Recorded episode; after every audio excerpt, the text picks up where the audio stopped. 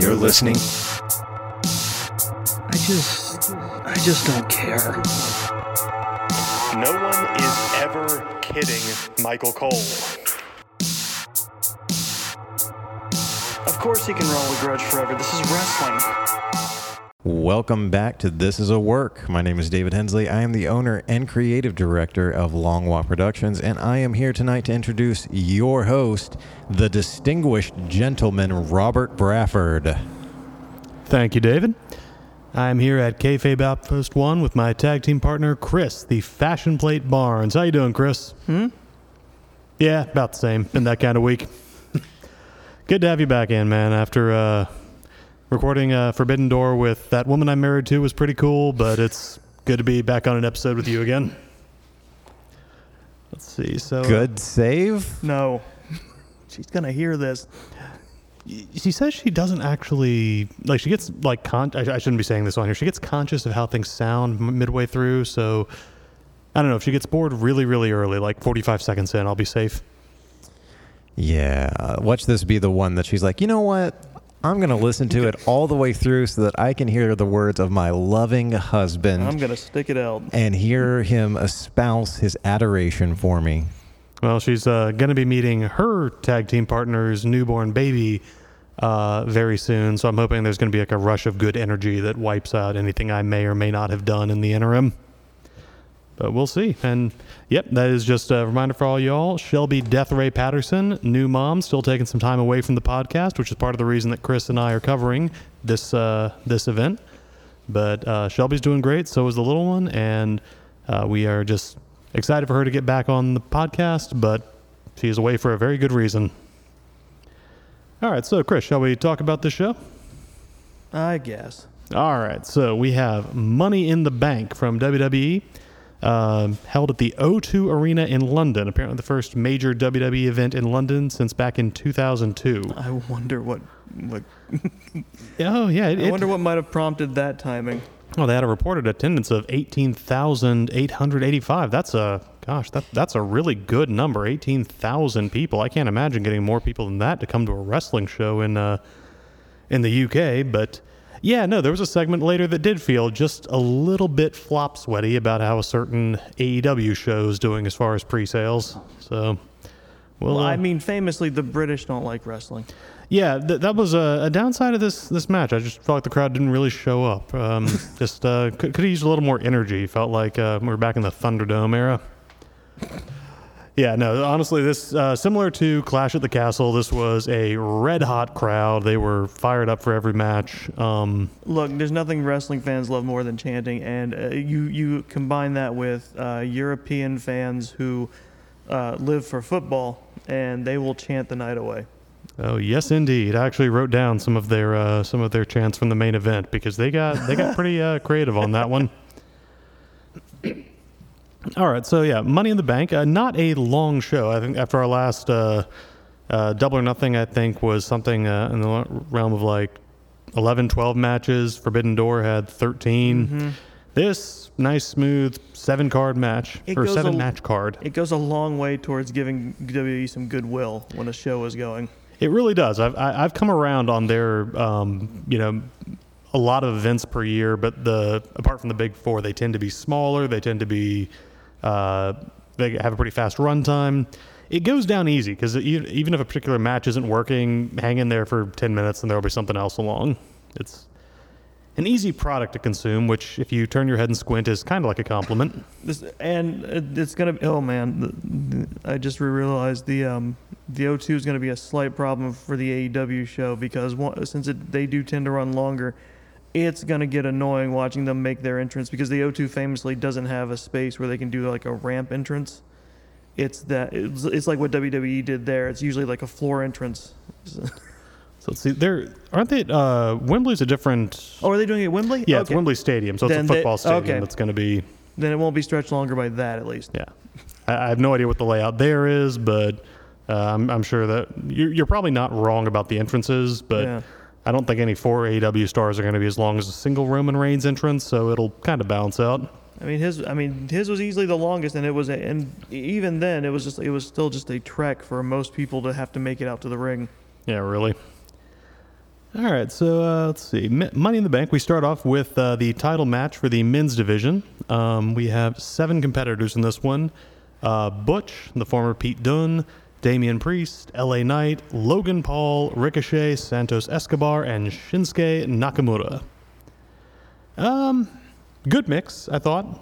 It was. It was. Uh, they. I like. I think uh, whoever helped produce this match had a good idea of what the crowd wanted because the first big spot they did was having all the other competitors turned toward Logan Paul and beat him down for a minute or two. Yeah, th- there was no point where they were trying. Like that was always the cheap pop. Is Logan Paul takes a hit. Mm-hmm. Um, and the crowd was there for that. There's um, not to jump ahead, but there's a That spot. crowd.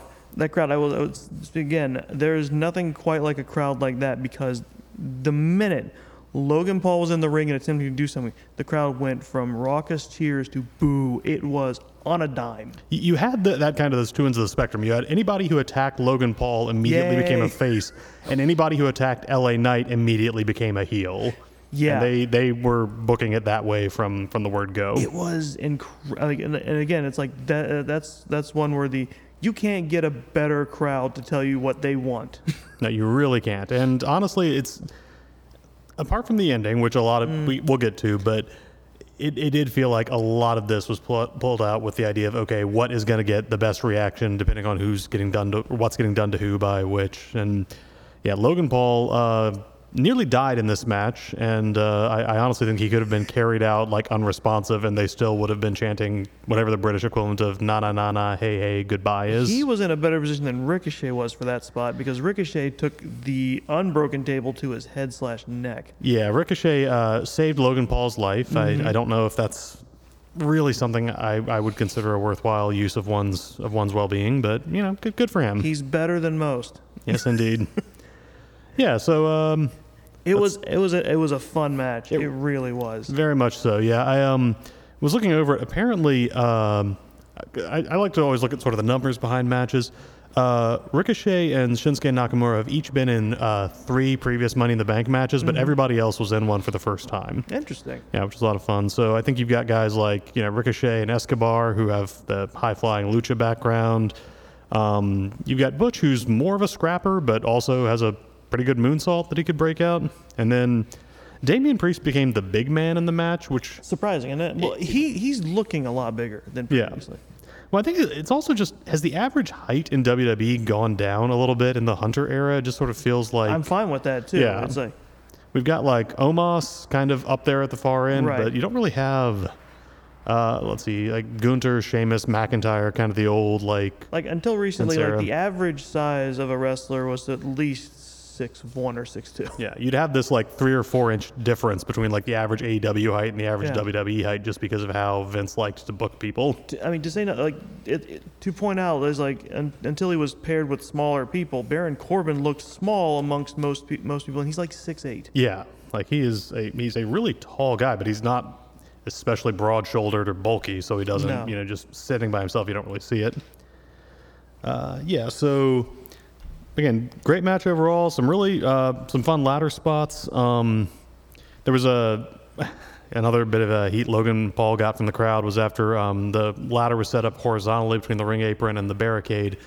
Um, Priest is laid out across it. Logan Paul does a frog splash on him. The ladder does not break. It does not even bend slightly. No. Paul just hits Priest and bounces off. And after a moment of what had to be excruciating pain, Priest just kind of rolls off to the floor as well.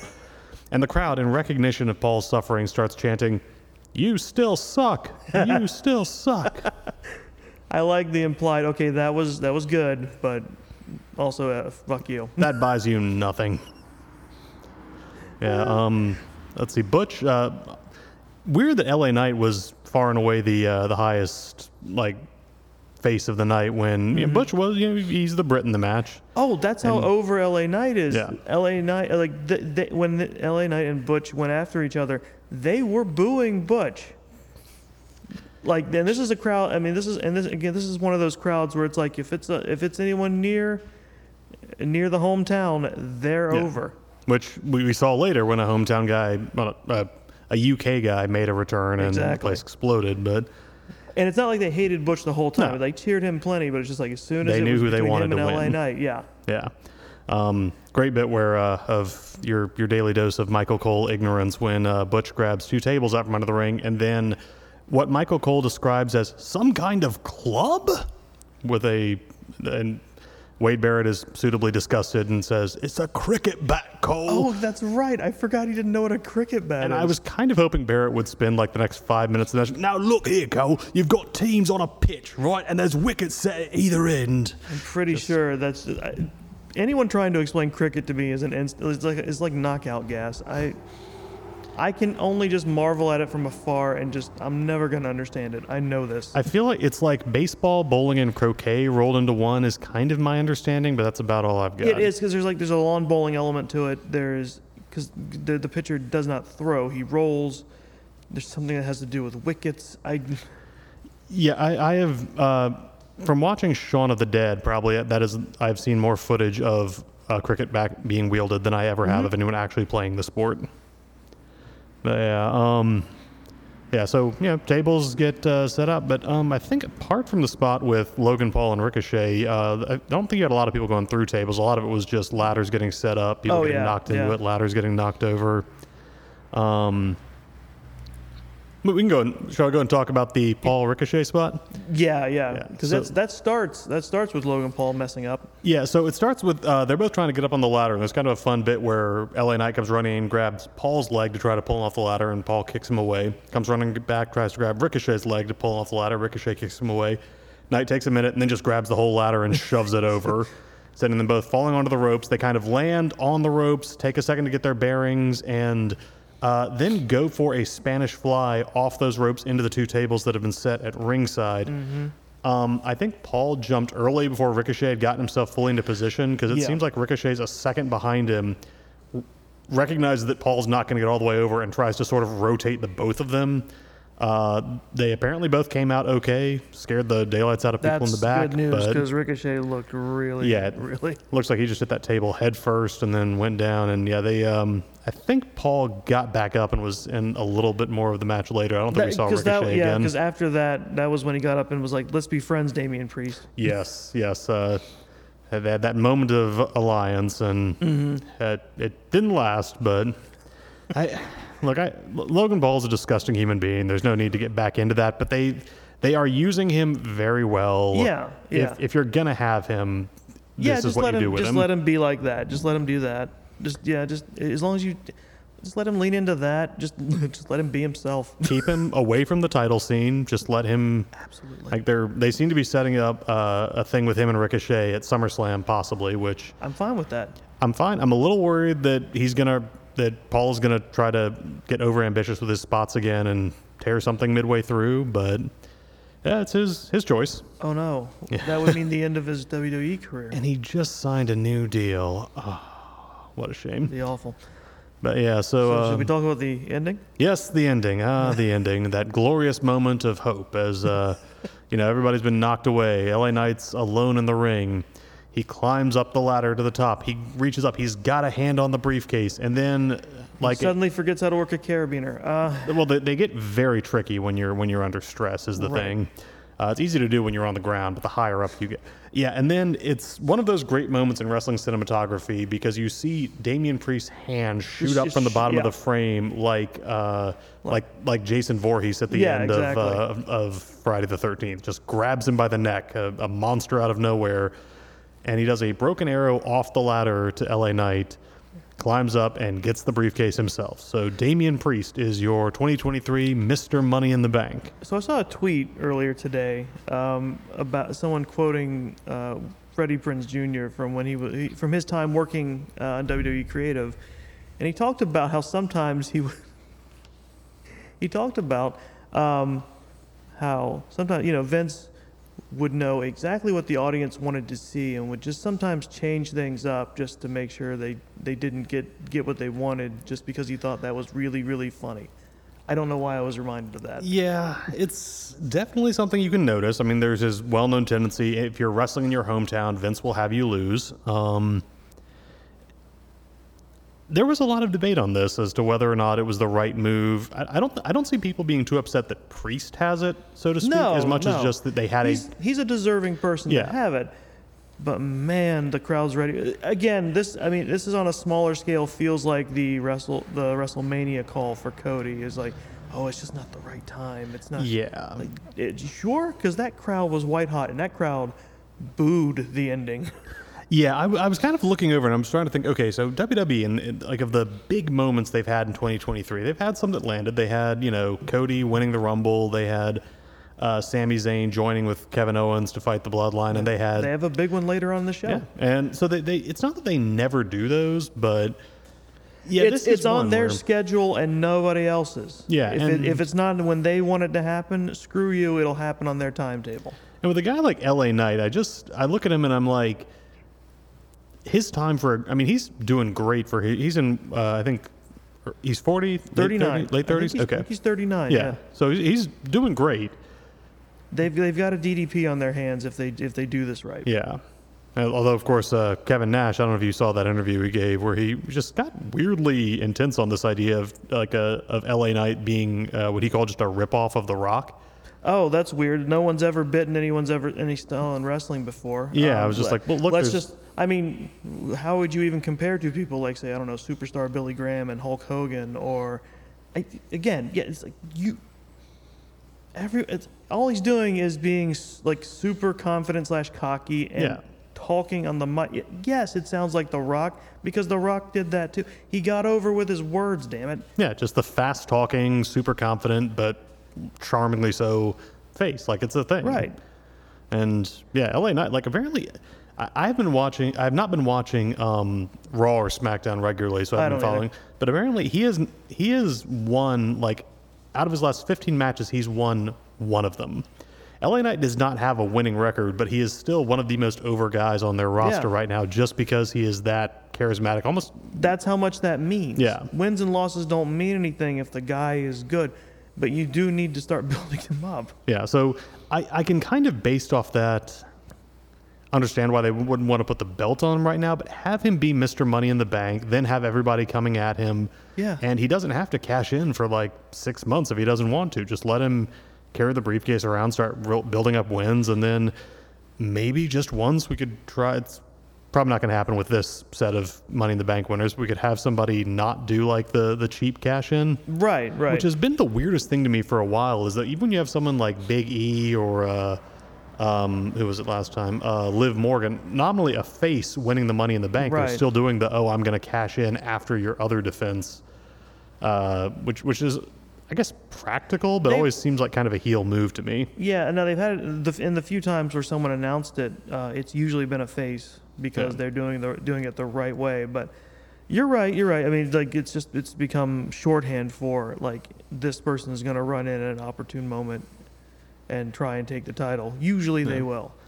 Another weird thing about Priest uh, being the Money in the Bank guy is.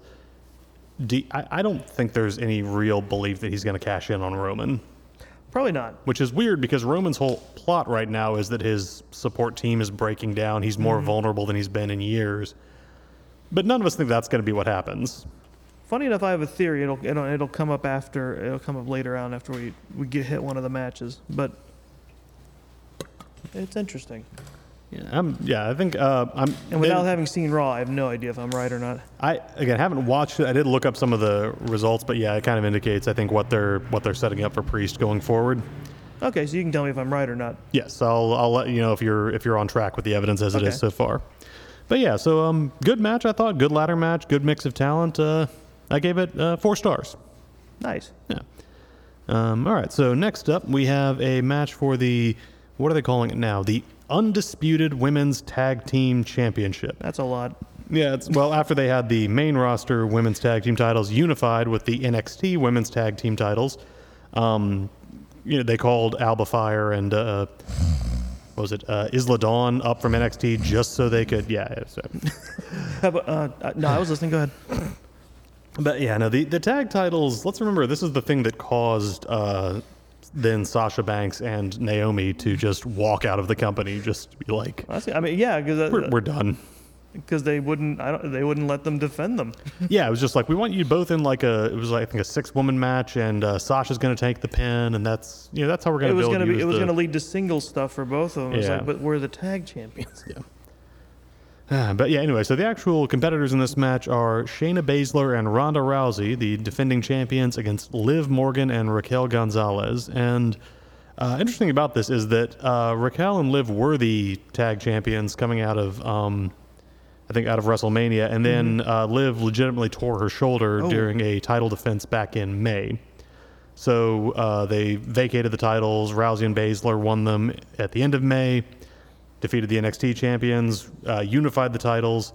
Um, and let's see, that was back in June. So it sure seems like they're setting up Ronda and Shayna for a long run as like a dominant heel tag team, right? Know- Which, well, knowing what I know now, okay, it makes a lot of sense the way it went the way it did. But um, no, if you can yeah, you're that. right. No, I was like, you, you said, yeah, you give them the titles, and it's just like it's you, you- how you're gonna, who's gonna get through them? Yeah, that's that's the idea. And honestly, it's like you know, given that they've uh, Ronda hasn't been exactly 100% in on wrestling for the last little while, and Shayna is a great talent, but has not has been booked really badly. I would Yeah. say since I don't know. I guess Elimination Chamber 2020 was it 2021 where, Where she, tore through everybody. Yeah. no, it was 2020 because it was the last one before the Yeah, yeah, pandemic. yeah. But yeah, where she like just annihilated everybody else in the chamber, and then uh, since then has just been kind of Ronda's stooge. Not uh, not a great run for someone with all of her talent. a shame because she she's she is uh, as I I did hear later. She's she's very much into. yeah, Yeah, she's always she's been all in on this. and I think she is one of the the best examples of someone with an MMA background Crossing over, transitioning yeah. into that because. You have a lot of uh, kind of what Ronda's descended into of just like very unsafe looking like arm drags and tosses. She's learned how to work. Yes, Shayna has actually been like, okay, wh- what does wrestling do? How does my skill set fit into that? Riddle too, but he comes with a lot of baggage. Yes, yeah. Shayna is the uh, the less problematic of the of their other of all their MMA uh, roster La- right now. Lashley too, technically, but Oh but wow, he, yeah. But he, did was wrestler, then MMA, then he went back. Yeah, he went the Brock path with Yeah. things. But yeah, so uh, this match, um, very short, only nine minutes long, and Yeah. you know it's not. There was a good rhythm there. I like that they're establishing Raquel as like as a strong woman. Yeah, they I they like do a fun thing where because Liv, I mean, babyface in distress is where she lives, Mm-hmm. but also just the idea that it makes sense that Shayna and Ronda would want to keep her isolated because when Yeah. Raquel gets in, she's too powerful for them to overcome. So they're trying to kind of work the the weaker person, who's also it helps coming back from an injury, so they can target her shoulder and Mm-hmm. yeah. So again, good storytelling as far as that goes. Um, Liv was wearing. Uh, we had a. Uh, we wa- you and I watched this on uh, different days. yeah, You watched it yeah. Saturday. I watched it Sunday. Uh, when I was watching it, uh, Katie uh, Katie Bearden, um, we, we were having a debate over which Spice Girl Liv was trying Ginger. to. Okay, yeah. She, I don't I don't know well enough to say. I just know she wasn't. um, Ginger Halliwell famously wore the Union Jack outfit. okay, there it is. I pointed it out as soon as I saw her. it was that or Baby Spice were kind of the two finalists. no, so it was baby Ginger. usually. I, I'm going to embarrass myself because of uh, the breadth of my knowledge here, but Baby Spice usually wore pink or something similar. Okay. Well, that is all I have to say about that. So next matchup, it, no. Um, so I, yeah, I they're- liked it, it. The angle was kind of uh, the camera angle. I mean, the camera angle was kind of bad in how they they meant to kick this off the ending, but Yeah. I. But uh, the replays helped because there was this another angle that, that showed it off. But it's like the the end of the match came when um, I forget it was Liv on the ground, right? Yeah, Liv Liv was in the ring, Yeah. and uh, Baszler like backed into the corner I think, to get some momentum. Yep. And Uh, Ronda tagged herself in, and and decided to go in there and slap on a, a submission. and uh, while she's doing that, she gets hit out of the corner. No, no, not out of Liv's corner, not by Raquel. She gets hit by Baszler, yeah. her own partner. Yep. Clotheslines her out, puts her in a Kirifuda clutch until she stops moving, and then storms out of the ring. allowing Liv and Raquel to regain the championship. Yep. So uh, they do a let's say Tejana Bomb Oblivion combo, and yeah, it seems like we are setting up for uh, Rousey versus Baszler. Apparently, uh, Shayna did cut a promo on her. That's what I saw um, on that. Raw. I did see that. It's uh, I I didn't think she'd be the one to turn face, but okay. I, do you think that's how they view it? I'm really trying to figure it out. Oh, not at all. But that's how I'm viewing it. Yeah, that's I, I I don't know what kind of heat they're expecting her to get, just given how Ronda's relationship with the crowd has turned. Especially, I mean, especially because it's like it was like it was one of those promos where it's like she's right. Yeah. In the words of Bobby Fish, where's the lie? Crickets, crickets, crickets, crickets, crickets. I don't know if he said that part out loud, but it was clearly. In the I was thinking it.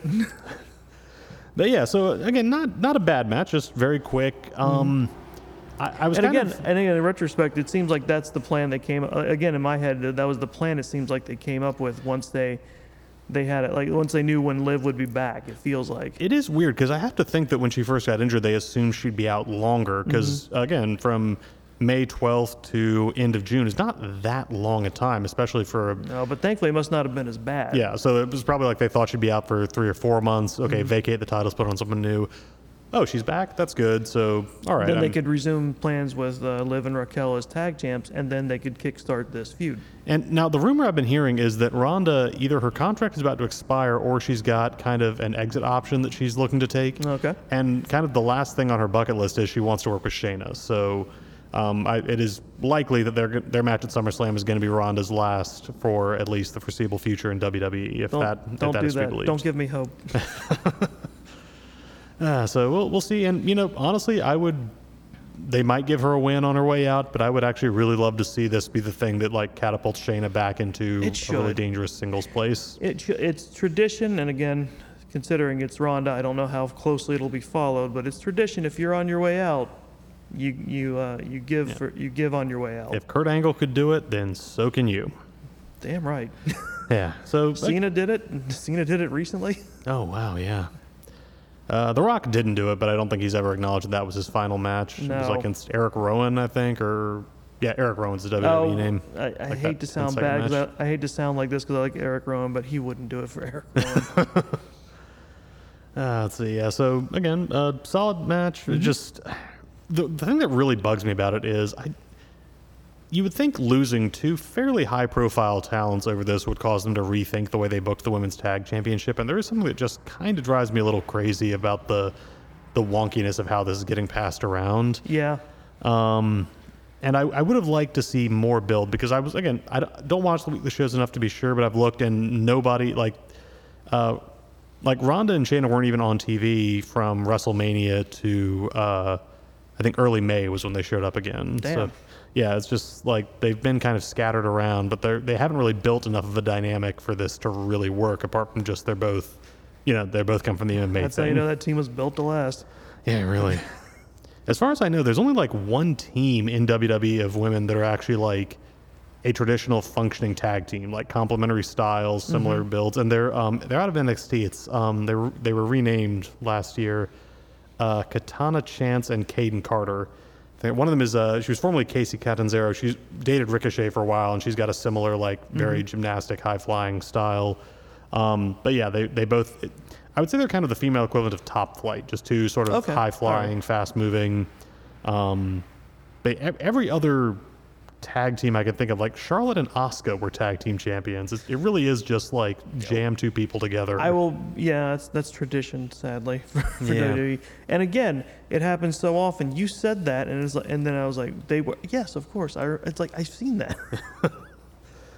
Yeah, I mean, like it started again. Sasha Banks and Bayley. That's that's a great starting uh, set of champions on that, and then Mm-hmm. since then it's just been uh, all over the place. So yeah, solid match for what it was. Um, Yeah. Don't like love the booking overall, but I gave it I gave it two and a quarter. sure. All right, let's see. Um, all right, so next up, okay, we get into uh, the Intercontinental Cha- Intercontinental Championship, uh, defended by Gunter against Matt Riddle.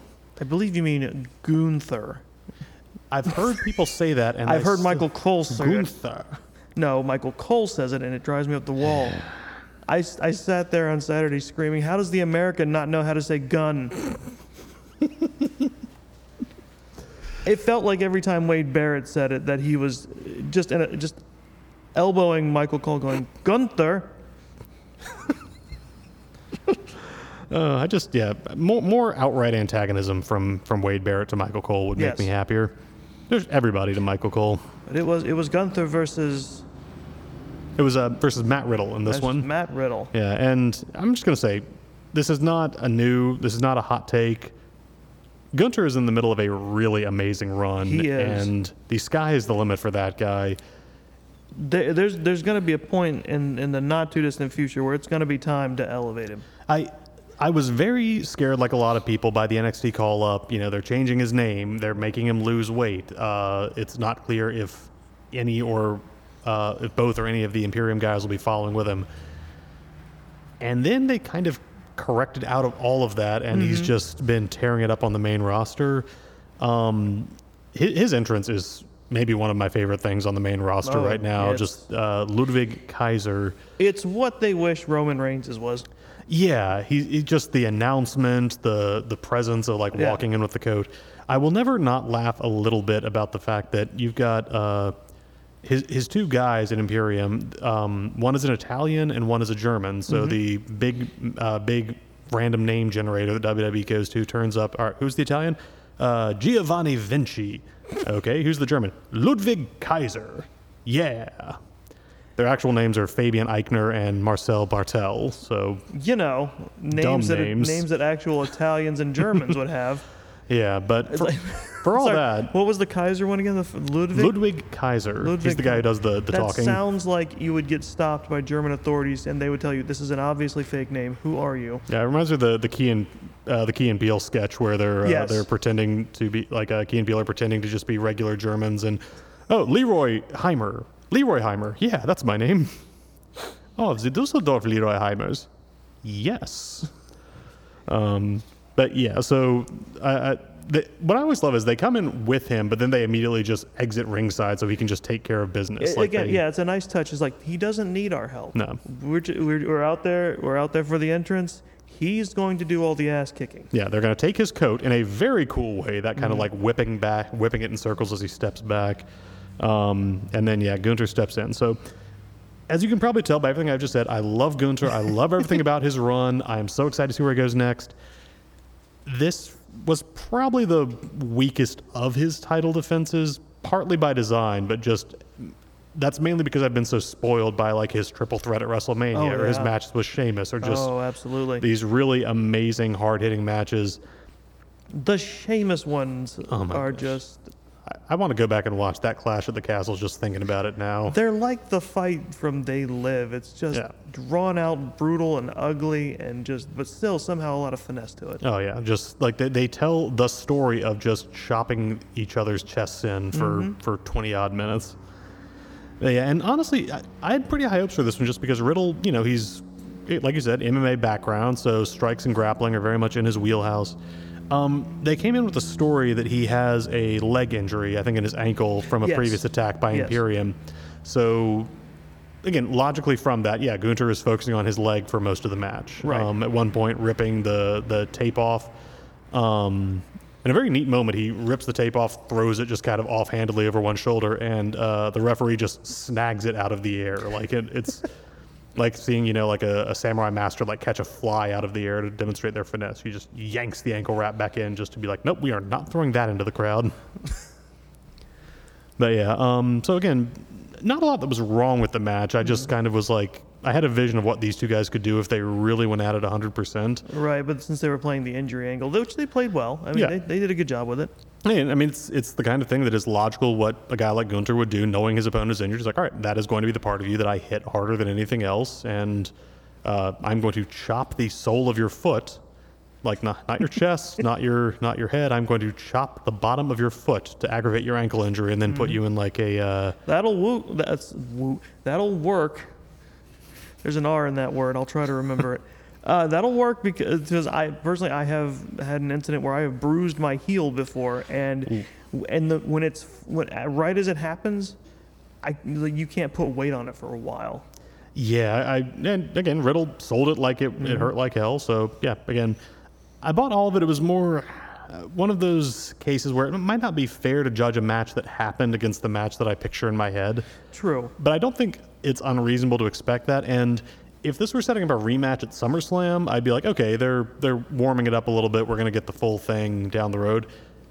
It does not seem like that's going to be what happens, at least not in a one-on-one between them. I feel like I think I think the one tweak that maybe might have made it better was the foot injury shouldn't have been a, pr- a, th- a precondition coming into the match. Yeah. it should have happened over the match. Yeah, like it's either something Gun- Gunther works or Riddle takes a bad landing 10 Yeah. minutes in, and from that point on, Gunther's locked in on 'Cause- that, and that's what he Yeah, because you've wears got two down. guys who can work. Yeah. And work well.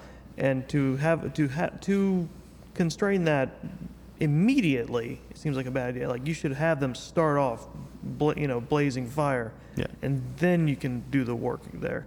Agreed. But yeah, again, not a very long match. Uh, seven minutes and 45 seconds, and Gunther uh, submits Matt Riddle with a knee bar to his injured leg. So he he's is brutally efficient. yes, which um, that's all we'll think about with that. The this Austrian got he got into art school, so he's channeling things in he's channeling his his feelings into productive things, and we should all be happy about that. Um, wow. Uh, no time for politics when you're wrestling. Yes, exactly. So after uh, Riddle taps out, uh, Gunther is standing high in the ring, and then suddenly a familiar bagpipe theme hits. Who could this be?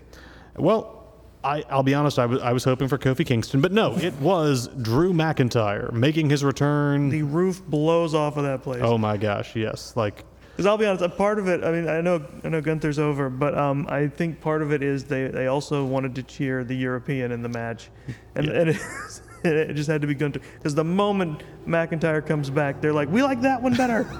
it's like it's like horseshoes. Whoever lands closest to like the, the spike is like, ah, that's the person who gets the most cheers. It's true. But yeah, Just um, ask Canada. Oh my gosh, SummerSlam. Um, or SummerSlam. What? Forbidden Door. I Yeah. was thinking of. Um, but yeah, so McIntyre makes his way to the ring. He has, uh, I think he's been out since WrestleMania because he did have a triple threat with Gunther and Sheamus. Right, right. Um, different reports about why he was off TV for so long. The official line was that he'd uh, been working a little bit, uh, a little bit banged up, so he was taking some time just to rest and recuperate. That can happen. That makes sense. also reports that his contract is up in 2024 and he's not been super happy with a lot of the creative pitches They that have haven't been locked him in yet. yeah and so the fact that he's coming back on TV and it looks like he's setting up for a big match at SummerSlam makes it seem like they've come to an agreement but he's still not signed in and we'll see the At next at the very least, this could be them trying to. Is he like it's ah, we're setting this up, and if you know if he's happy with this, then maybe he'll resign. yeah if not then a year from now uh, we could be seeing uh, Drew McIntyre versus what do you think uh, honestly Drew versus Claudio that must have happened at some point in WWE right Definitely. yeah but I'd like to see him run it back in a in Oh, a different context It's not like he's going to go back to Impact. No, I, I think he is he has outgrown that particular pond. Um, but yeah, so uh, they they have a Speaking- stare down. Sorry, they speaking of that ties in because I recently saw a video about how uh, about how TNA kind of squandered L.A. Knight when he was there as Eli Drake, Wow. Yeah. and uh, it coincides with with with Drew being there because he was the impetus of that happening oh, of, of his singles run. Yeah, like he they like, were a team before Eli went before L.A. Knight went heel there, Really, I didn't know and that that's one. what sparked his his big run, his attempted running him. was just like they they were booking uh, Drew over him, or what was the? The idea was Drew was constantly talking for them and stealing the attention for himself, Ah. and then Eli, him as Eli, had enough, and then he just kind of broke the team and by attacking Drew. Okay, It was interesting. I can see that as a great idea, but Yeah. it sounds like it just didn't quite work out for them. Did not work out. Impact is not good at this. Dang. But yeah, so um, after a stare down, McIntyre uh, hits Gunther with a Glasgow kiss and then a Claymore, and uh, Gunther rolls out of the ring and takes his belt with him. But yeah, McIntyre uh, sits and stands in the cheers for a while. How shameful to ruin that young man's celebration. I mean, it would have been a, it would have been him been him with his hands behind his back, with de- scowling dourly at the crowd. But looking as happy as ever. he he got uh, I think he got married earlier this year, Gunther. And yeah, I remember he got engaged. Yes. I think we've just like they've they haven't been like blasting over social media or anything, but I, I'd love to imagine him like at the front of the um, at the front of the chapel or whatever, just with that look on his face and um, just everybody just staring staring at the pictures. And it's like, oh, you big softy, look at you. And like one corner of his mouth turns up slightly, and everybody just gasps because they've never known him to show that. That would be the kayfabe, but I have seen him. I have seen him actual behind the scenes pictures he's put up where he's actually smiling and being a normal person. It's like seeing someone out of character. You're just like, oh, that's what it looks like when their face is moving that way. Kind of like Christopher Lee in a way. a little bit, like just, oh, this, I guess this guy could make jokes somewhere, or just you know sit around with a drink and have fun. But yeah, so I gave uh, I gave the match overall a three and a quarter star, and Nice. solid story for what it was. Just can't really go higher because I can imagine both of these guys doing a lot more. I have to feel like because there was not a lot of announcement or hinting. Like it, McIntyre's return was a pretty big shock. I feel like Riddle versus uh, Gunther was kind of the backup plan if uh, for SummerSlam if they couldn't come to an agreement with. McIntyre. Yeah. That's just my my personal theory. Um, but yeah, so fun match there. Um, all right, next up, uh, kind of continuing the range of just sort of soft, easy in and out matches. Uh, Cody Rhodes takes on Rhea Ripley with uh, Dominic Mysterio briefly getting between them. I think you got that. Oh, oh no, wait, no, that's right. Yeah, uh, this uh, okay, but this was a great match. It was a lot of fun. This was yeah. Um, what I what I, I don't know how they got to this place with Dominic and Rhea and how this is working so well for both of them. It's magic. But it is it is that thing I love in wrestling where something is so goofy and ridiculous, but both people are having exactly the right amount of fun with it. Oh, and yeah, so it just absolutely. everybody just gets to enjoy watching them do it, and it's the the particular way that they're having Rhea be the dominant one in the in the relationship without Mm-hmm. having that be like goofy exactly. It's not that like oh we're supposed to laugh at Dom because he's emasculated because ah, powerful women are scary. It's like no one Rhea is a legitimate badass and Dominic is a punk kid.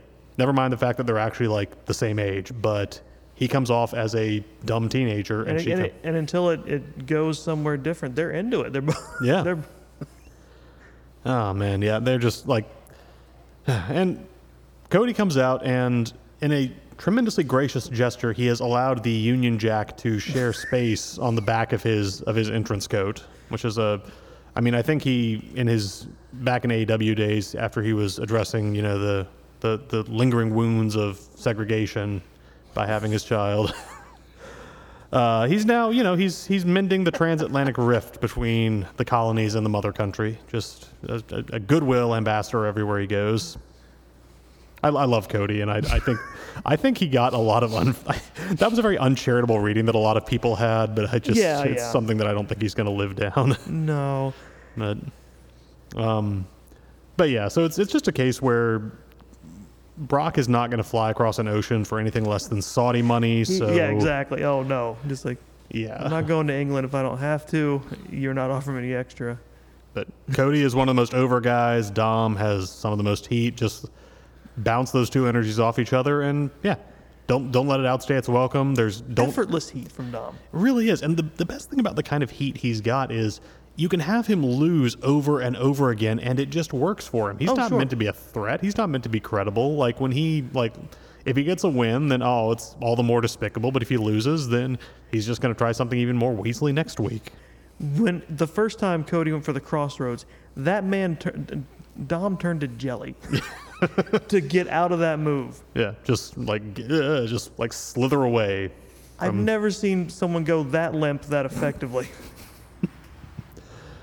Oh, I'm sure Rhea could offer some uh, some insight on that point for him. But no, um, yeah, uh, like the, I don't think she ever actually um, attacked Cody directly. no, I could be wrong. But there would be moments where like uh, Dom would roll out of the ring, try to like She run would get away. between. Yeah, Cody would chase, and Rhea would just plant herself and square off with him. Because she and- knows Cody's not going to take a swing. Yeah, which in another company, this this could build to something. Like I would honestly love. Rhea is one of those I think who could have such a great intergender energy for one of those matches. Oh, Again, sure. not going to happen in WWE, but yeah, and I think honestly, And Cody she- could put that over. But that's great because she works it to her advantage. Like she knows. Yeah, like what are you going to do? What are you going to do? Gonna hit me?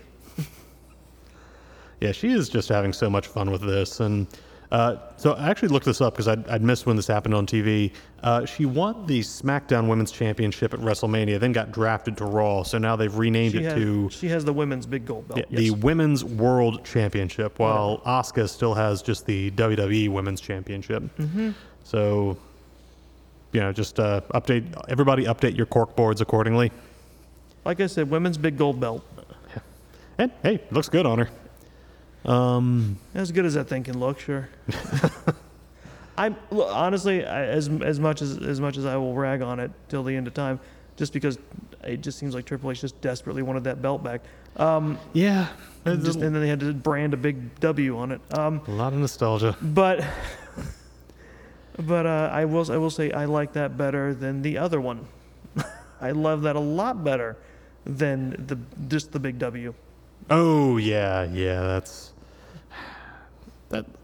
That logo just does not. No, It, it, it, no. it always just looks cheap on a belt. Is the issue? Like AEW or T. Like if, if you've got like a string. and and you know, and part of it, you know what part of it is, right? Because it's like, um, well, I mean, because it's been it, it's been happening for years and years. But when when teams will win championships, it got to a point where it was like there was always one guy who would have a replica uh, wrestling title.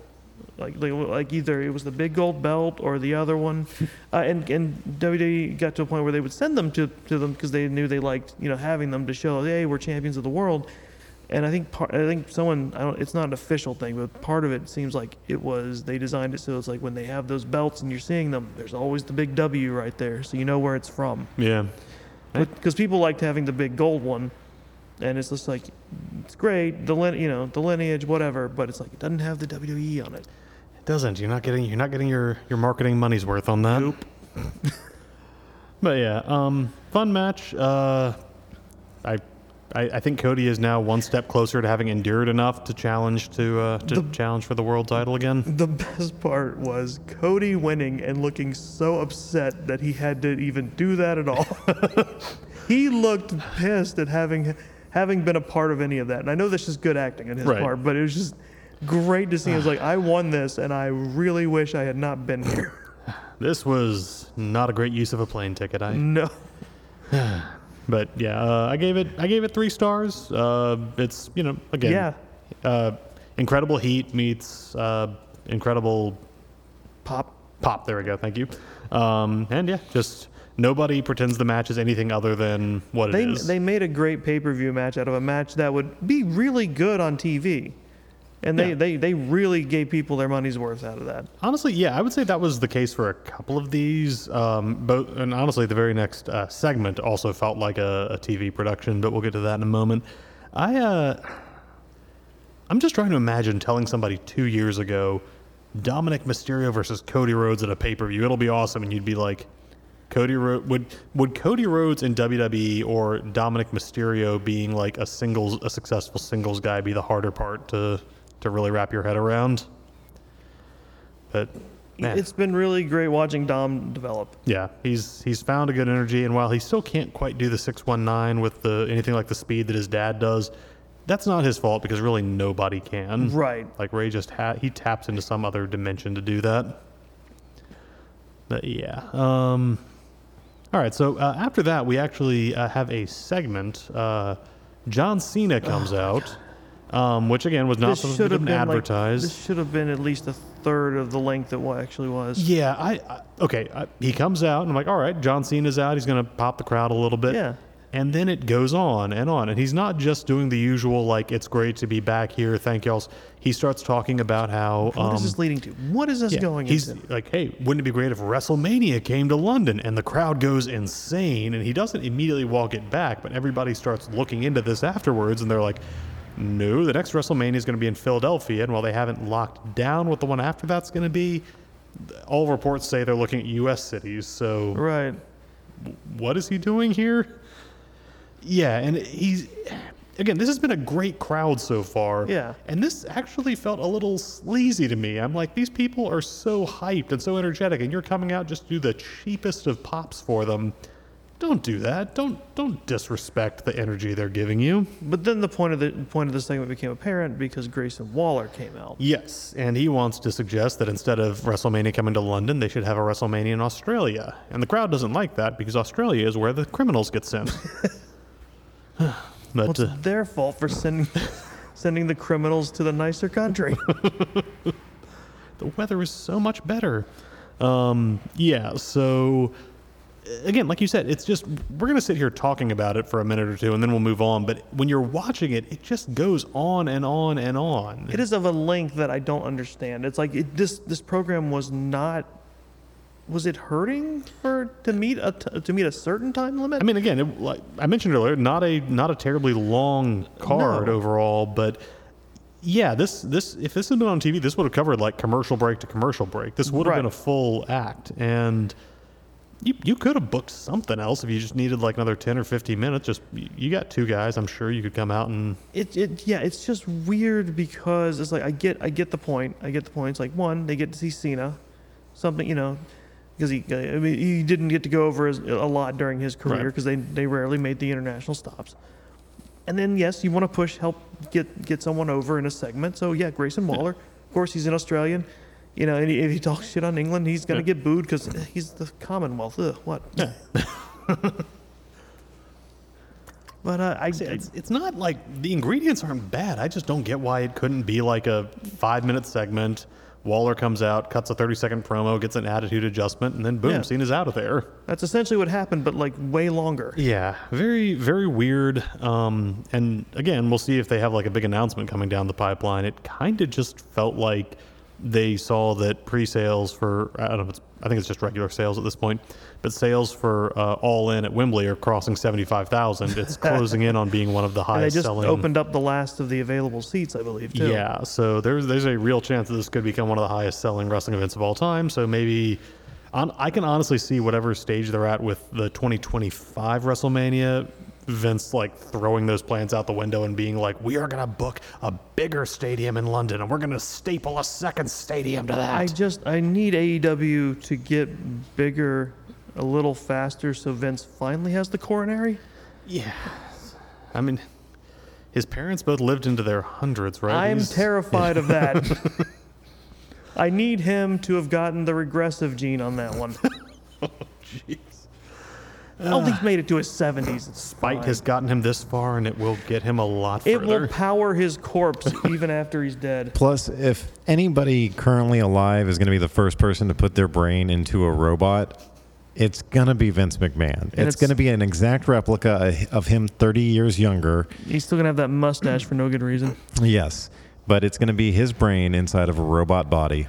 I think robots. Because fuck you. Robots are the fallback plan. I think every every big man who's come through WWE in the last 20 years, Vince has found an excuse to like put a uh, one of those uh, measuring tapes around their head just to be like, all right, how how would this? Uh, Okay, but don't no don't ask questions, Kali. the good news is that happens is that robots are technically aren't people. So if someone blows it up or destroys it, it's not murder. exactly.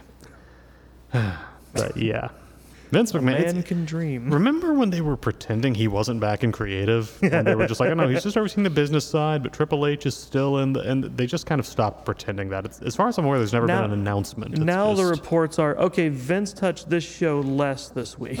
Yeah. He was not physically present I- for I- Money in the Bank. I literally saw a report from Fightful that was like, "Oh yeah, no, Vince is Vince was all over this show for some reason." It's just like, uh, okay, but th- they yeah they do. They just say they let you know how Vince heavy shows are from now on. ah, man.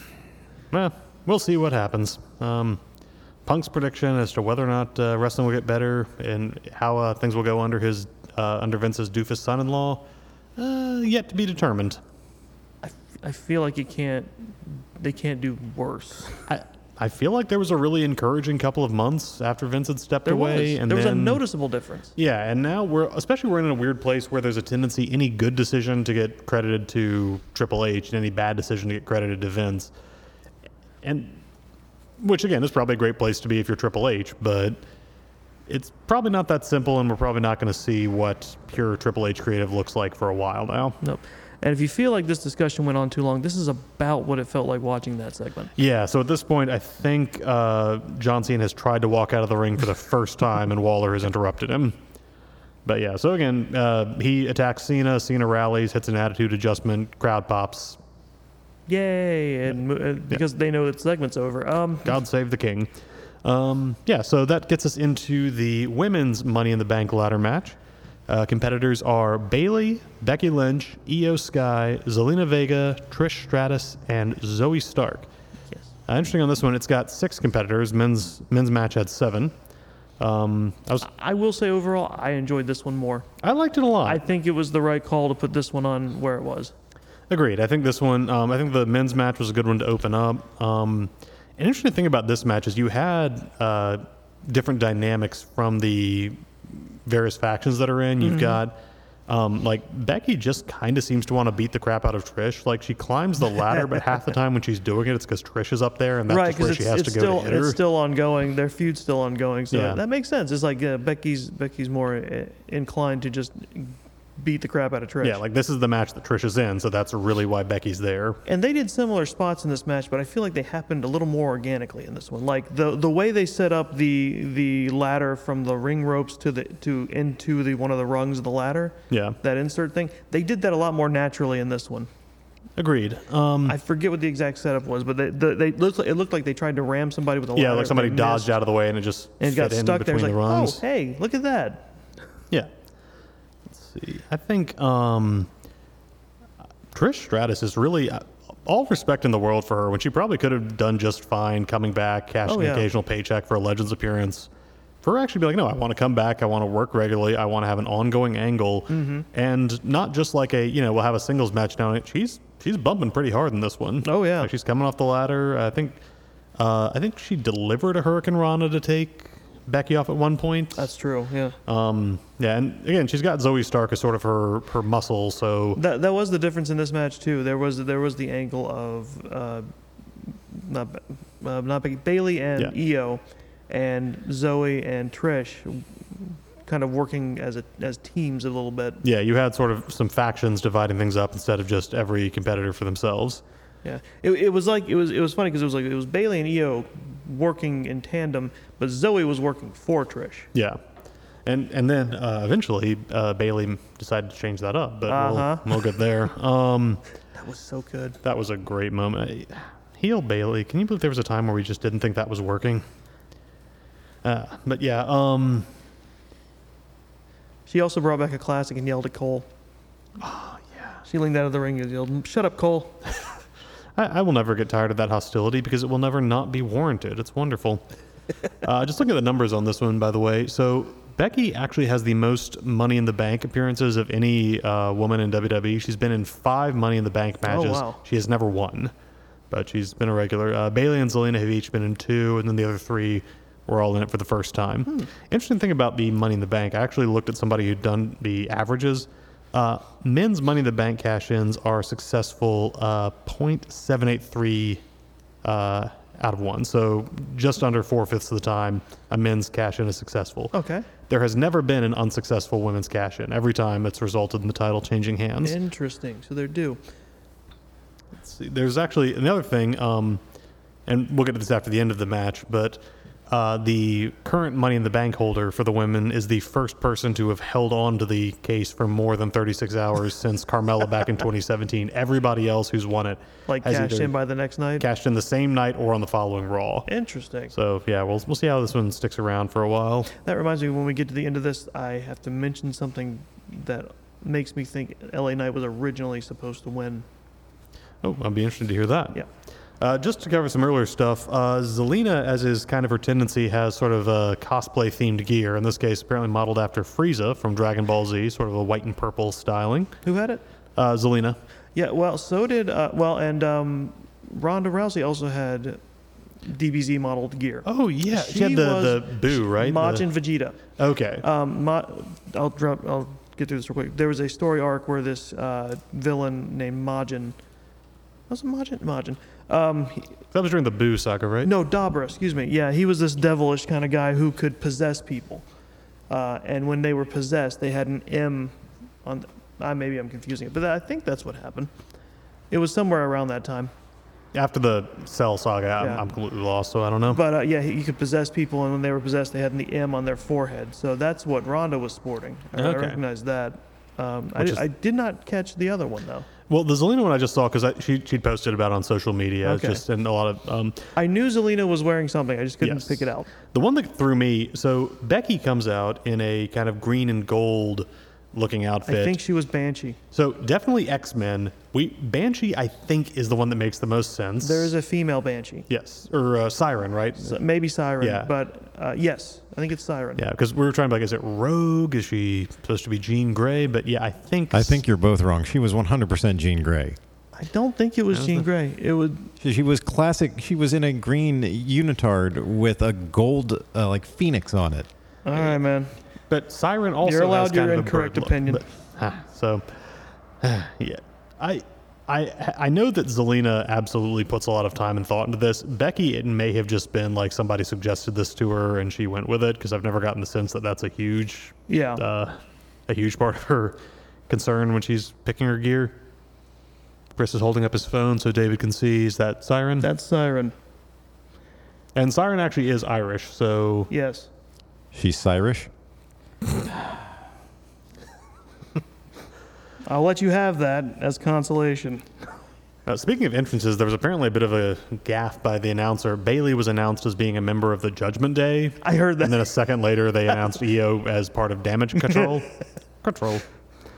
Um, one of those things that you don't think can happen at that level, but hey, it's a lot of pressure and a lot of shouting. So It's all right. No one's listening. We're listening. Botchamania is listening. oh, that's gonna come up. A lot of fun spots on the ladder that they used. I think Yes. because generally like. Female competitors tend to, on average, have like less mass. There's less chance of the That ladder was toppling I was over. thinking that that same thing while watching it. It was just like, yeah, they are a bit lighter, so this thing they can they can do more stuff like that. I think. One thing they were kind of doing that I thought was fun, I just, you don't see it as often in ladder matches as you'd think, but like striking through the rungs to hit somebody the other side. Yes. Like at one point, Yes. I think um, Bayley was trying to climb up and Becky just like punched through the rungs to hit her in the stomach. And Yeah. at another point, she grabbed uh, Zoey Stark in a Disarm-her, like her armbar through the ladder, Mm-hmm. just pulling her against the metal. Um, Io Sky, because, well, she's the genius of the sky, did her no look moonsault off the ladder on the outside. Which It doesn't seem like something a smart person would do. It okay. yeah, you wouldn't think, but somehow she always hits it. Like I, I cannot imagine not even like glancing over your shoulder, but like she just climbs up, gets in a position. lot of that's a lot of trust, goes. and Yeah. I admire that. Uh, oh, Zelina Vega did her. Uh, uh, let's see, it's a Code Red slash Canadian Destroyer. Uh, over the ladder, over the top of the. That's ladder, right. to Zoey Stark was on their side. There was a scary bit where her uh, her feet hit the briefcase as she was coming over, and uh, it looked like she'd get knocked off course, but they managed to connect it, and she finishes the move through, and they both land on the horizontal ladder that's between the ropes and the uh, and the upright ladder in the ring. A very nasty looking landing, but Such a fun match. yeah, and thankfully she didn't do that move on Trish because, well, you know, Canadian destroyer. No. well, again, this is a ladder match, Money in the Bank, so no disqualification. So uh, the foreign object that enters, apart from all the ladders, is a set of handcuffs that Yeah. Zoey Stark gets out at one point. Zoey and Trish try to handcuff Becky. Yeah, so they they, get- get, one around her. They get one around on her wrist. and then Becky kicks her away and goes back into the um, back into the ring. Um, there's a weird moment where Bayley tries to like is trying to climb the ladder, and Becky sort of fish hooks the free cuff into her oh mouth. Oh my god, that was so to- good. She Okay. fish hooked her. which it looked incredibly painful, and I absolutely buy it. But as it comes down, uh, it slips out of Bayley's mouth, and she kind of awkwardly has to readjust Yeah. to keep it in there, which gives the whole thing kind of a different Lo- feel. no, I love it. Nope. But no, no I just- I love that idea. Honestly, anytime handcuffs get introduced in the ladder match, my, my gold standard will always be the time Sami Zayn handcuffed himself to AJ threat. Styles. That triple threat is incredible. and was just laughing his head off as AJ had to literally throw him on his back so he could climb the ladder with both of them. It's worth pointing out as as that was going underway previously, uh, ba- uh, Io was going up the ladder to get the briefcase, and it got the the ladder got knocked over by Bayley. Yeah. Now Wade now Wade Barrett tried to cover it by saying, "I was oh you, she, she couldn't tell who she was pushing off. She was just instinctively just pushing the ladder to to keep the match going." But then again, of course, on replay you see it, and it's just like it's very obvious Oh, yeah. you can't not know who's up there. Yeah, Bayley is absolutely making that choice. Yeah. What's the, what's questionable is did e, could Io tell who had knocked the ladder over? Was she just I looking at the she case? could.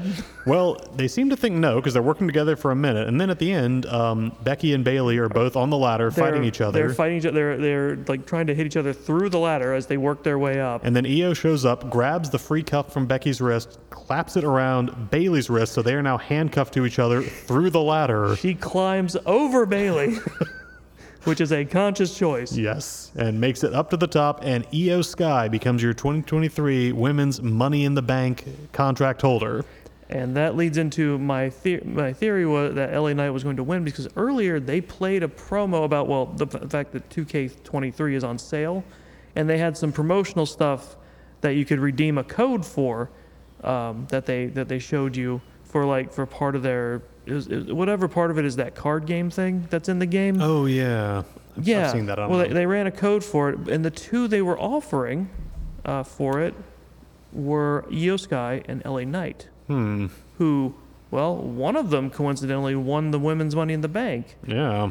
And as like when I was looking at that, I, I- when I looked at that, I saw the dogs. Did they tip the winner?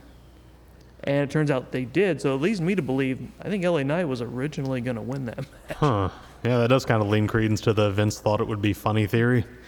Although Damian Priest beat like what happens with the the Yeah. match with Seth Rollins and Finn Balor later, so it had to at least have been decided a, a- yeah, a little think, bit in advance. No, I think they changed it, but I think they also had plans for it too. Yeah. Yeah, yeah, that'll be fun to talk about there. Yeah, but no, I'm very happy for Io Sky because she is like she's been fantastic since NXT. Um, seeing her, she had a kind of brief appearance on Lucha Underground, but there's just a scene where um, Penta, uh, in uh, just to diverge into Lucha Underground for a minute. Uh, it was this kind of show. Penta gets into a feud with a like an Asian triad gang Of course. and he goes through a gauntlet match where these three women each come out and attack him. Uh, one is a, a wrestler I'm not super familiar with, but the second one is Kairi Sane, and the third one is Io Shirai, who's Ah, okay. now Io. So it's just like, oh wow, wait, these are these are really big deals in Japanese women's wrestling, and you just get to see them like go in this, you know, one after the other after the other match against Penta. I got to go back and rewatch Lucha Underground. That show was insane. But yeah, so Io Sky um, got her chance at the women's title, uh, and she's still, nominally at least, she's still in a faction with the woman who tried to knock her off the ladder to uh, keep her from getting it. I, it may, I, I will not weep if this dissolves damage control because that faction really hasn't gotten a chance to live up to the potential of the people involved. Yeah. But if this is how it goes, that was a really fun way for it to go out. Yeah, exactly. Yeah, I give that one. I give that one four stars as well. Uh, just really solid, really fun ladder match. Well deserved. see. All right, so now we're up to the penultimate event of the evening, the uh, consolation. Cha- sorry, the World Heavyweight Championship is being defended by Seth freaking Rollins against Finn Balor. So, yeah, um, Seth is doing his damnedest to put some real prestige on this belt, which all respect to him. Um, Finn, he is starting to seem by an ever increasing margin the person who is getting the least out of Judgment Day of its members. Yeah, kind of. And eh, you know, he's because he's challenging for the the secondary world title now. He had a Hell in a Cell match at WrestleMania, so it's not like he's doing nothing, but it just sort of feels like you know, Priest is Mr. Money in the Bank, Dom and Rhea are both shooting into the stratosphere, and Finn is still just a guy who can have good matches, Yeah. but that seems to be all that creative really sees him as. I, feel like Judgment Day could be winding down, and it it, I, Yeah. it lends this match lends credence to that. So It does, but uh, this is another one that kind of in the, the vein of uh, Gunther and, and Riddle. I just, based on the two people involved and what I know they're both capable of, I was expecting a little bit more than we ended up getting. Especially because uh, in the in the build up to this, um, Finn called back to his match with uh, with Seth at SummerSlam in 2016, which is when they just unveiled the Universal Championship. Uh, Finn beat uh, Seth to win that title, become the first Universal Champion Yeah. but he uh, separated his shoulder, I think, during the match, or uh, suffered some kind of serious, legit injury, and had to vacate it the next night. So his sort of attitude is, you know, I, I had a chance to be a, an inaugural champion too. You took that away from me, and I'm going to do that to you now. Not a bad build. yeah, And Seth uh, had, was selling a kayfabe rib injury when he uh, when they were doing this, so you had a lot of Finn targeting that. gotcha. Yeah, So again, decent story, good narrative spine, but I don't know. I just know both of these guys can go. It feels like ten or fifteen percent harder than they I really I got I feel like to. that's because they took Betsy to the the story they started they started developing or sh- showing off after. Uh, Damian Priest wins the Money in the Bank, which is he comes out ostensibly to lend support. yeah, he just kind of comes in and then sits at ringside, but he's got the case with him. Yep. And uh, at first, it actually seems to help Finn because Seth like looks at him kind of ner- warily, and uh, Finn grabs him for a roll up. Doesn't quite get a three count, but it seems like okay, he's distracted uh, his ally's opponent. So, but again, if he's out there with the briefcase, then whoever wins the match is going to be the person he cashes in on. So Yeah, and, and Finn at some point finally has enough and goes out and confronts him. Yeah, just like what are you doing out here? Damian's just quiet. He's not really, you know, he's not he's not responsive, and it distracts Finn. It does, and in fact, even when he seems like he's got the advantage, because he hits Seth with uh, two consecutive uh, of his coup de grace. Uh, one off the announce table when uh, Seth's on the outside, one off these steel steps, and then he rolls him back into the ring, goes up to the top rope for the finisher, and then just kind of looks over. He also could have been checking to see if anybody was coming for the ring ropes with uh, wire cutters, because that, say, that yeah, has no. been a, a problem they've had. Turnbuckles of, turnbuckles were a problem. Yeah, you're going to get those. But no, he uh, is looking over because uh, Priest gets up and starts to walk towards the ring holding the case. And that enables, uh, that gives Seth enough time to roll clear when Finn goes for the move. Mm-hmm. Uh, before he can get up, Seth hits him with a stomp and pins to retain. So yeah, 12 minutes. Um, again, interesting, interesting decision. Yep. And then a post-match confrontation between Finn Yeah. and, and Damian, which it, which funny enough also effectively cuts off Damian's ability to uh, to possibly cash in. So they, I'll go and tell you, they took that further on Raw Yeah. because um, s- uh, Seth ended up having a match against uh, Dominic. Mm-hmm. Um, Priest came down and hit him, I think, with the with the Money in the Bank case, causing a DQ. Yeah. Um, goes to the outside. I might be wrong about him hitting with a case. I think he just attacks him, um, and is kind of c- circling up with uh, Rhea and with Dominic for a minute. And then he picks up the case and he starts walking towards the ring. And he climbs in, and Seth is still on the ring, laid out, trying to get back to his feet. And then Finn comes in from the opposite side, attacks Seth, starts wailing on him, knocks him into uh, Priest, which causes Priest to fall off the apron to the outside. Ah. Um, Seth manages to like knock Finn away enough to roll out of the ring, uh, gives Dominic a pedigree for good measure, and then sprints to the back. So yeah, Priest can't cash in if Seth isn't in the ring. So Right.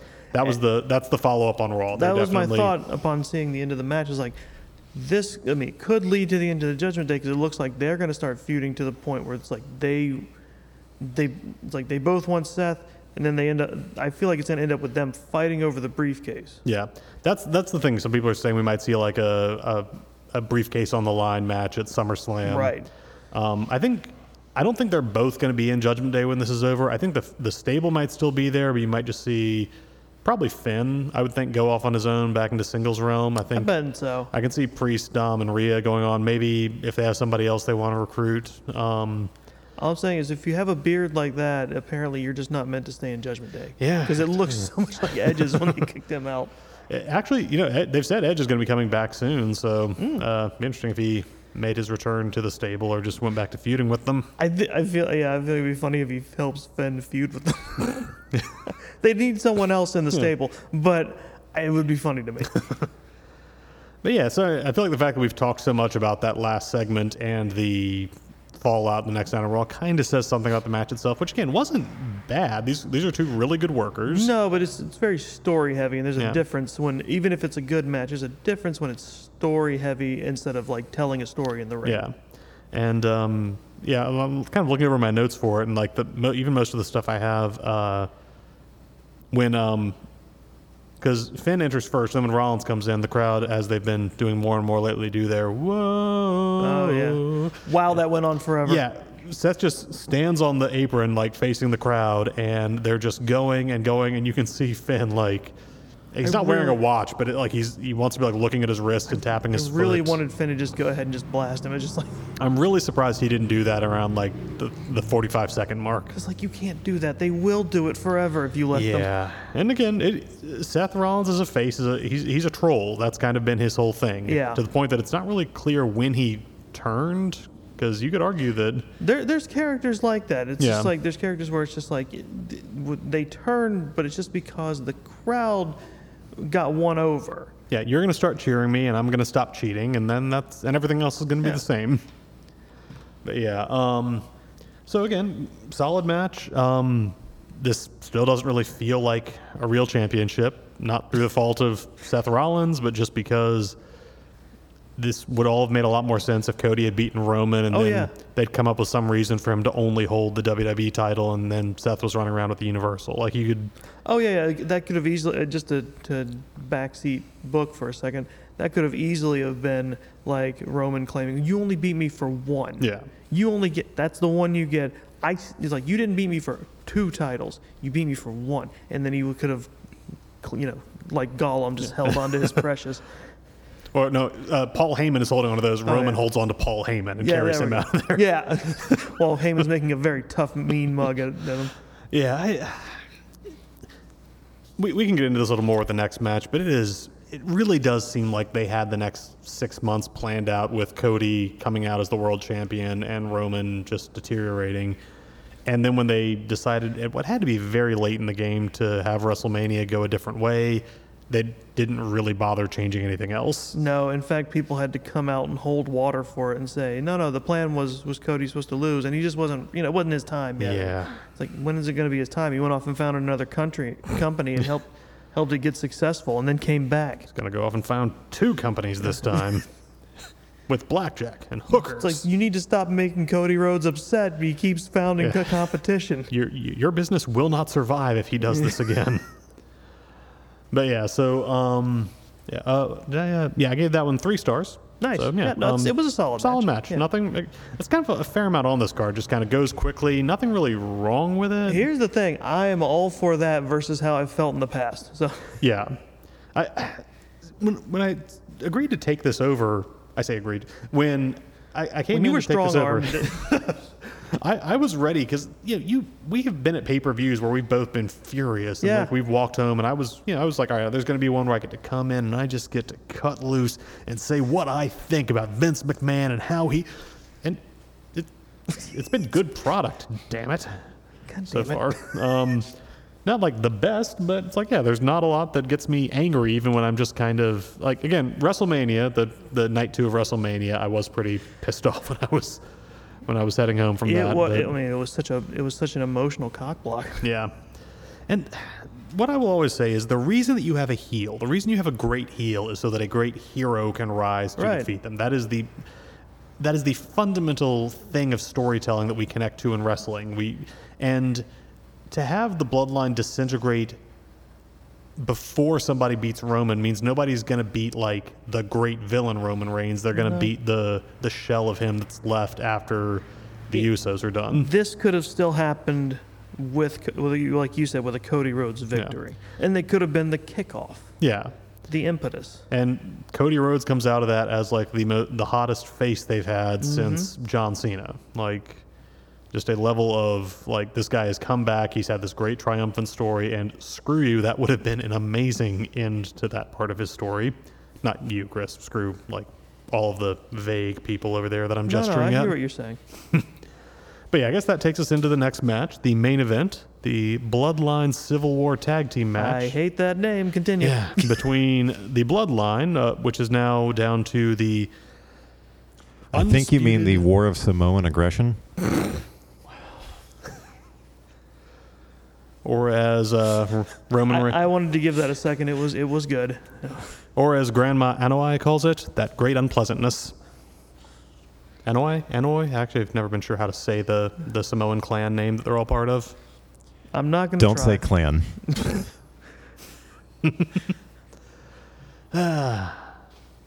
Anyway, moving on. So from, anyway, Family Feud commenced. Yeah, so Roman Reigns and Solo Sikoa, accompanied by Paul Heyman, against Jey and Jimmy Uso, who have finally taken the, their leave of uh, Roman. They've super kicked him four or five different times, but the last one finally It was finally very took. amusing. It's been satisfying every time. Um, because you, you watch those replays they do. He has of the, nerve to look surprised every time. Roman sells those kicks like he's dying in a Vietnam War movie. Like he's that guy who's like on the ridge getting riddled with bullets, just slowly toppling to the ground. That that's how he sells their kicks. It's uh, it's it's it's definitely very satisfying thing after all these years. This is a hard match for me to talk about because I feel like I need to segment it between the first 10 minutes, which are kind of everything I hate about Roman Reigns Uh-huh. matches of the, the stomping around and the shouting Yeah.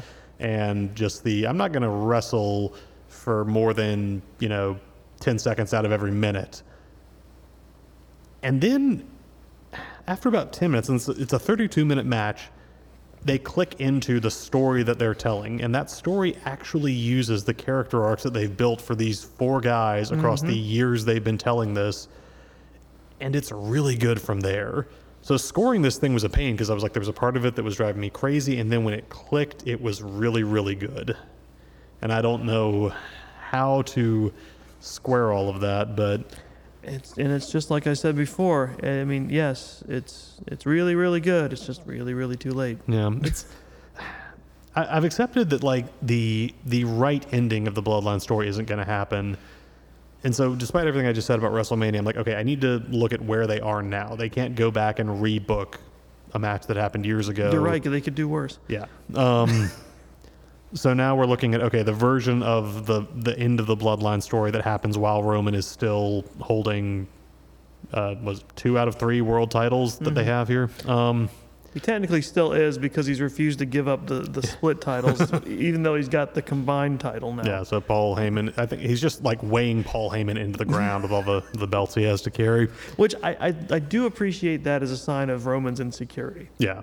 That he's like, I just one belt wouldn't feel like enough. No. So the thing about this is that Roman, again, between uh, when he first won the Universal Championship and Payback back in August of 2020, he took it off of the uh, the Fiend Bray Wyatt in a triple threat match. Uh, he has defended his total or his title 28 times.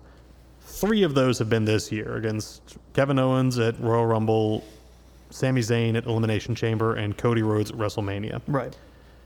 because the plan, no matter what they say, the plan was for him to lose it. Everything since then has been a tag team match. He hasn't been defending his title in singles action, Right. and they may be setting that up for SummerSlam. But at this point, it, It honestly is. would not surprise me if No, no, no. The, the the way things are breaking down now, this is they are they, it, it is ending at at SummerSlam. seems like Roman versus Jey is going to be the the final thing there. So, something is going to happen, but it's definitely going to be. Uh, it's definitely going to happen. Yeah. I think. But so, um, Aw. Look at you guys having hope. Well, there's a very specific reason, and it happens at the end of this match. Oh, what have I always said? Hope is a mistake. Dave, I you hope would- you guys are prepared for five more years of Roman Reigns. just because you've been right every previous time, He fell asleep during this match. He doesn't know, I did. I did fall asleep during this match. which I don't blame you Yeah. for. Again, like I said, first 10 minutes, very draggy. It's this, the Roman Reigns stomping around. Um, wh- when you want actual wrestling done, Solo gets tagged in and he works off the Usos for a while. Look, they wanted him to have his thousand days, which means nothing.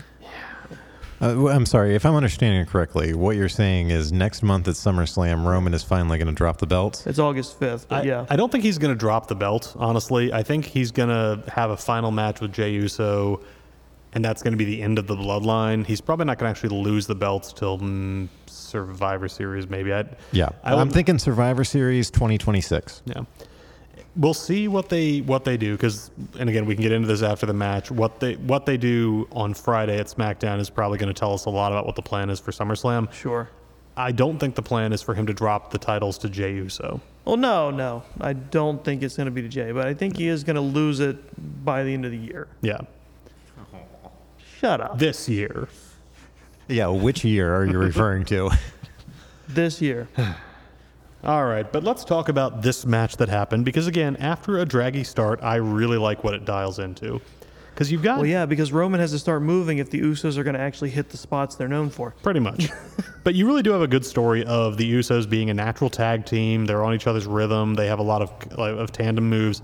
And Solo and Roman are both really strong singles guys, but mm-hmm. their their style isn't, you know, is just to sort of try to hit both of the Usos together, whereas the Usos are working as a team to take down whoever's in front of them. And that, that's a fun dynamic to have two strong singles guys against a cohesive tag team as sort of the spine of this match. Um, and again, works really well. Like anytime Solo and Roman builds up some real momentum, like the other Uso is there to to rally them as a unit. It's it's a nice thing of like, okay, just a reminder of how much the Usos have been kind of the reason this all works to this point, and like you said, to make it clear that we are down to the last days of this whole story. Well, I, I, I, I hear on Friday there's going to be a, a tribal council, Yes, Roman Reigns, the tribal chief, is on tribal court trial. something. Yeah, tribal, tribal. Lawrence Tribe will be presiding. Um, no, no legal Twitter jokes here. Okay. Musical performance by a tribe called Quest. But yeah, so and, and another thing that was nice for me in this match was realizing they're not going to have the spot that has ended every Roman Reigns match for the last two years, which is when a member of the Bloodline suddenly pops up and attacks his opponent. They because- can't, they're all there. Yes, everybody's in the ring unless I don't know, like they have like a a baby niece who's decided to break into wrestling who's going to just run up and punch Roman in the balls or something, which also would have been amazing, like the littlest Uso. But no, so yeah, you just really do have uh, these four guys in the ring. Heyman is there, and as Mm-hmm. always, his expressions and reactions to things make everything a Oh, hundred times kiss, better. yeah. But he doesn't actively interfere, apart from just a couple of spots where he, you know, consults with Yeah. Roman and Sikoa. But he, I don't think he ever like lays hands on the Usos or tries to distract them or do anything else.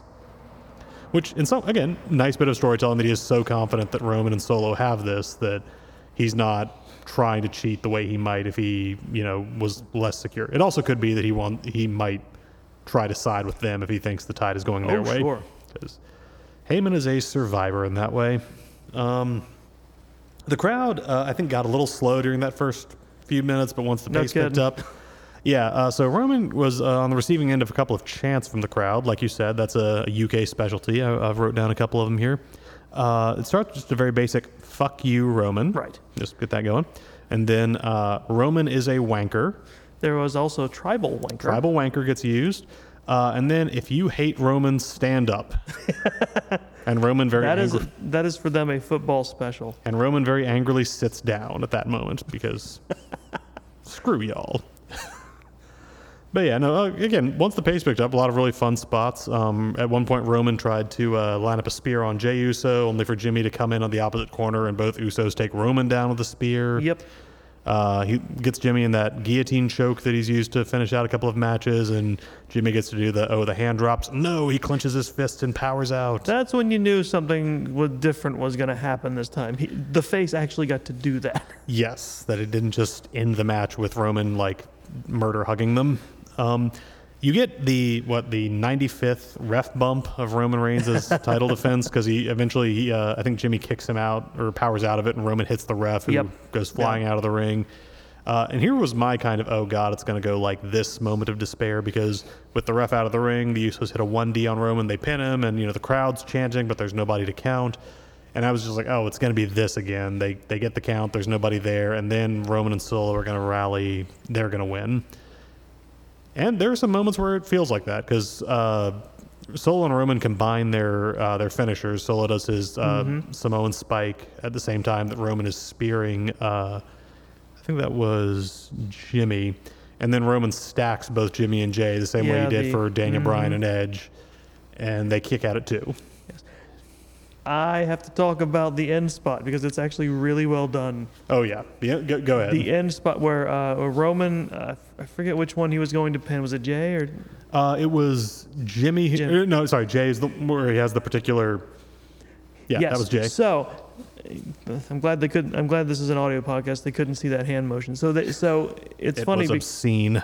well, it was because uh, he's he's going to pin Jey, uh, and Roman's so, so confident he doesn't do a normal uh, pin. He straddles him across the chest, uh, over his arms, basically, and surprisingly, Jey rolls a shoulder. But when he rolls the shoulder, he rolls the arm that's between Roman's legs, run, runs his arm up, and catches him in the in the balls. It's it's it's so natural because it's like you, it's you look at it first it's like wait you got him in the balls yes but not even on purpose he was just rolling his shoulder roman played himself Yeah. and and got and got hit and then got hit uh, got hit in the below the belt and it's just ref didn't see it because because he, roman covered his arm so yeah, he didn't see Roman it. was, he was on the far side. and so it uh, it finally ends with uh, Jey uh, hits a splash on Roman and pins him. It is the first time that Roman Reigns has been been pinned in 1,294 days. correct Um, December 2019, Baron Corbin was the last person to pin Roman Reigns Yep. at tables, ladders, and chairs. Just for reference on how long ago that was, uh, the revival helped Baron Corbin in that match. that, that was his backup. that on was there. the big dog phase where he got pelted with dog food Ah, yeah, that was the moment where he was just like, "All right, I'm going to step away from this pandemic for a little while. When I come back, we're going to change some things." I feel bad for Baron Corbin because I feel like that was just he's just off in a corner somewhere, and he's like one of the few interesting things you guys let me have, and now what else? What else? I wouldn't unless he does something terrible, and I mean terrible. He's pretty much got a job for life there. They love him. Yeah, he's apparently just one of those beloved guys in the locker room, Yeah. like the safest guy to work with. I actually I joke, but I think he did just get to do that. Uh, he went back to NXT and actually uh, got to do his lone wolf thing again that Mm-hmm. Oh, he cool. used to do back when he was there. So he actually, yeah, he's they're they're cycling him back in the way they've been doing with some of the main roster guys. Very so nice. yeah, good for him. All right, and that concludes Money in the Bank. Yeah, so the uh, Usos take the win. Roman Reigns is defeated. Oh, It's also the first time he was uh, ever pinned in WWE was also by Jey Uso using. Oh, okay. Actually, somebody showed the clip, and it's almost the same camera move. Even it's from like the opposite corner, like you're kind of looking over Roman as uh, Jey Uso comes off the top. It was like a 11 on three match where it was the Shield against like three other combined tag teams. Gotcha. Yeah. But yeah, so again, a nice bit of long-term storytelling. I'll give them that, and yeah, definitely seems like they're setting up uh, kind of the last stand of the bloodline, however that works at SummerSlam. Whenever uh, you just, I just know whenever he's dropping the title, he's going on a vacation. So Uh, you, you know what? I'll, I'll say, even if he hasn't been doing the exactly the most vigorous work rate, again in three years he's defended the title almost as much, or uh, only a little bit more than Orange Cassidy's defended a title he's held since October. But it was interesting. I saw somebody, and this is the hyperbole of the internet, but somebody called the Bloodline the greatest long-term story No. ever told in professional No. wrestling. Yeah, obviously that's ridiculous. But it did kind of get me thinking because I was like, you know what? Honestly, usually in wrestling, you don't have long term stories as much as you have status quos. You have like Right. Austin and Mr. McMahon as the status quo. You have the NWO. And while things can like change and there can be twists, it's not usually a story as much as just like this is the framework in which this era of wrestling is happening. yeah, basically. And while obviously most of it's been made up as they went along, I'll give credit that the bloodline has had, I think, when when this is all said and done, you'll be able to see, okay, here like the way this thing rose, the way it fell, here's where they introduced the elements that led to it. There was a graceful off point they had at WrestleMania. They've missed it, but uh, I will say this has been one of the more successful long term shows they've done or stories they've done, even if I think it's been great for business. I think it's going to be a problem when it's over because it's left a lot of people looking weak in the background, and I'm not sure. It's so it's been a very great and successful story while it's happening. I don't think it's going to be good in the long run, but hat off to them for doing that. Out of curiosity, and this is a, a lot to ask top of the head, what would you call the greatest long-term story ever told in pro wrestling? Good question. I don't know. Yeah, Um, I mean, it speaks famously to my ability as a as a pro wrestling fan to remember things. Uh, but yeah, it's hard to say uh,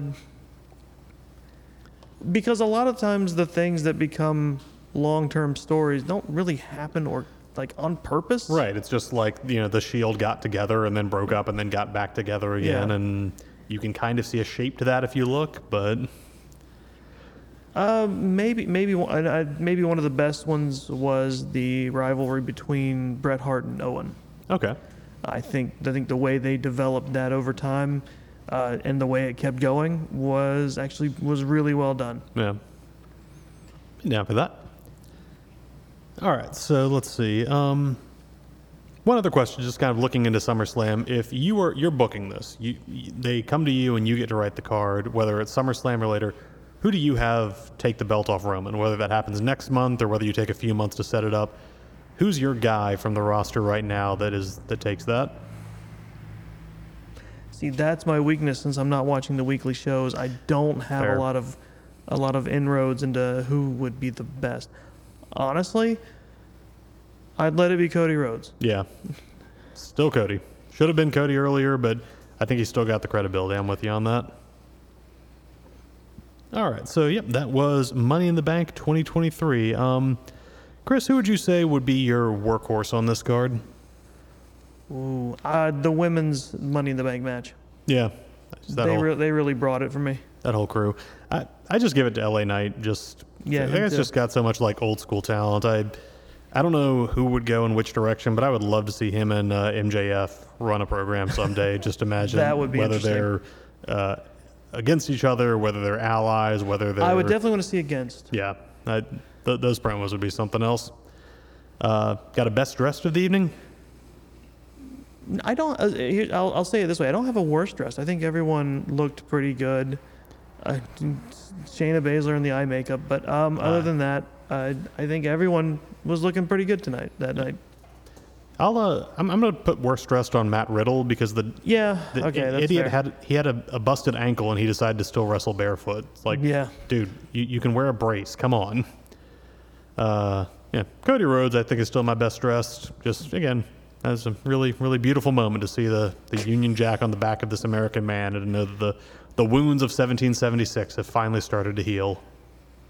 They'd heal quicker if we stopped talking about it. All right, so uh, one other thing I kind of wanted to debut was just a, a new category title for the person who's sort of the the worst on the card, who's just someone I feel like sort of uh, kind of anchored things down a little bit. But really, I didn't see that on this card. Like again, I've, I've I've said like there are people like Ronda and Roman who I think have some weaknesses, but even then, it didn't really feel like that was anything that actually dragged down this card specifically. Like there's nobody I'd point to to say they had a bad night or this card was measurably worse because of them. Uh, which again, well, I think Ricochet would disagree, but okay. But uh, it should have to be Logan Paul every time. It's never going to be anybody else. I, uh, well, sadly, I wouldn't say it's Logan Paul every time, but he definitely put had Ricochet, Yeah. put Ricochet in a spot where he All right. Well, had to keep him alive. But okay. Yeah. You know what? All right. I'll go. We're going to do this now. Uh, in the terminology of Vince McMahon, Logan Paul is the Shane of the night. oh no, Just yeah. What a what a disappointment. I What just- a if- if letdown. you- yeah, it's just you- Jump off higher things. just because I'm, I'm saying him just because again, when they went to start that spot, he was out of position. He Yeah. had to get back in, and Yeah. then yeah, Ricochet had to cover and at the cost of himself. Yep. Which again, thankfully they apparently are both okay. They were at Raw and they kind of taped a backstage segment that seems to indicate they're still going to go ahead with a match. I'm but- sure. I'm sure Logan uh, Logan expressed his gratitude by gifting him a, a free case of Prime or something like that. God.